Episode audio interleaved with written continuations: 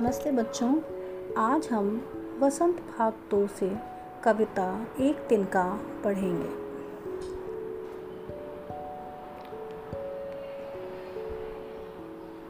इस कविता में का सार ये है कि हमें कभी भी घमंड नहीं करना चाहिए। एक छोटी सी वस्तु हमें परेशान कर सकती है या एक छोटी वस्तु का भी महत्व उतना ही है जितना कि एक बड़ी वस्तु का। चलिए, पहले कविता सुनते हैं। मैं घमंडों में भरा, ऐठा हुआ, एक दिन जब था, मुंडेर पर खड़ा। आ अचानक दूर से उड़ता हुआ, एक दिन का आँख में मेरी पड़ा। मैं झिझक उठा हुआ, बेचैन सा, लाल होकर आँख भी सूजने लगी। मूठ देने लोग कपड़े की लगे, ऐठ बेचारी दबे पाँव भागी। जब किसी ढब से निकल तिनका गया, तब समझने यूँ मुझे ताने दिए ऐठता तू किस लिए इतना रहा? एक तिनका है बहुत तेरे लिए। तो ये थी कविता एक तिनका। अब हम इस कविता के अर्थ को समझने का प्रयास करते हैं। पहले, पहला पद इस प्रकार से है। मैं घमंडों में भरा, ऐठा हुआ, एक दिन जब था मुंडेर पर खड़ा। आ अचानक दूर से उड़ता हुआ, एक दिन का आँख में मेरी पड़ा।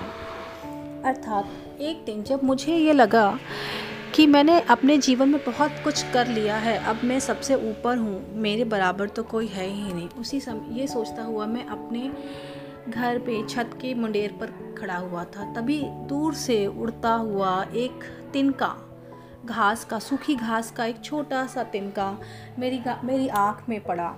और इसके बाद क्या हुआ? मैं झिझक उठा, हुआ बेचैन सा, लाल होकर आँख भी दुखने लगी। मूठ देने लोग कपड़े की लगे, ऐठ बेचारी दबे पाँव भागे।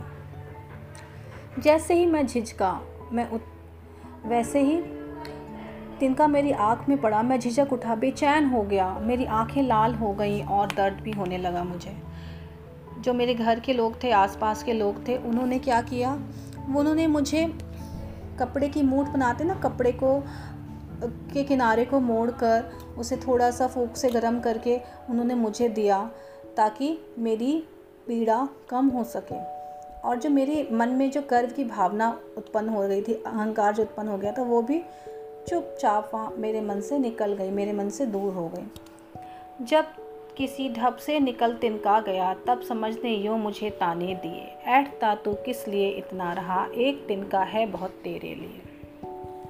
जब वो तिनका किसी तरह मेरे आँख से निकला, तब मेरी बुद्धि ने मुझे बोला, तब मेरे बुद्धि ने मुझसे सवाल किए, कि तू किस बात पर इतना घमंड करता? किस बात पर तू इतना ऐठता? एक तिनका, एक तिनके जैसी तुच्छ वस्तु भी तुझे परेशान करने के लिए बहुत है, तुझे तंग करने के लिए बहुत है। अर्थात मनुष्य का, मनुष्य को कभी भी अपने ऊपर अहंकार नहीं करना चाहिए, क्योंकि वक्त आने पर एक छोटा, छोटी सी वस्तु भी उसे तंग कर सकती है और उसे सच का भान दे करा सकती है। तो ये थी आपकी कविता एक दिन का।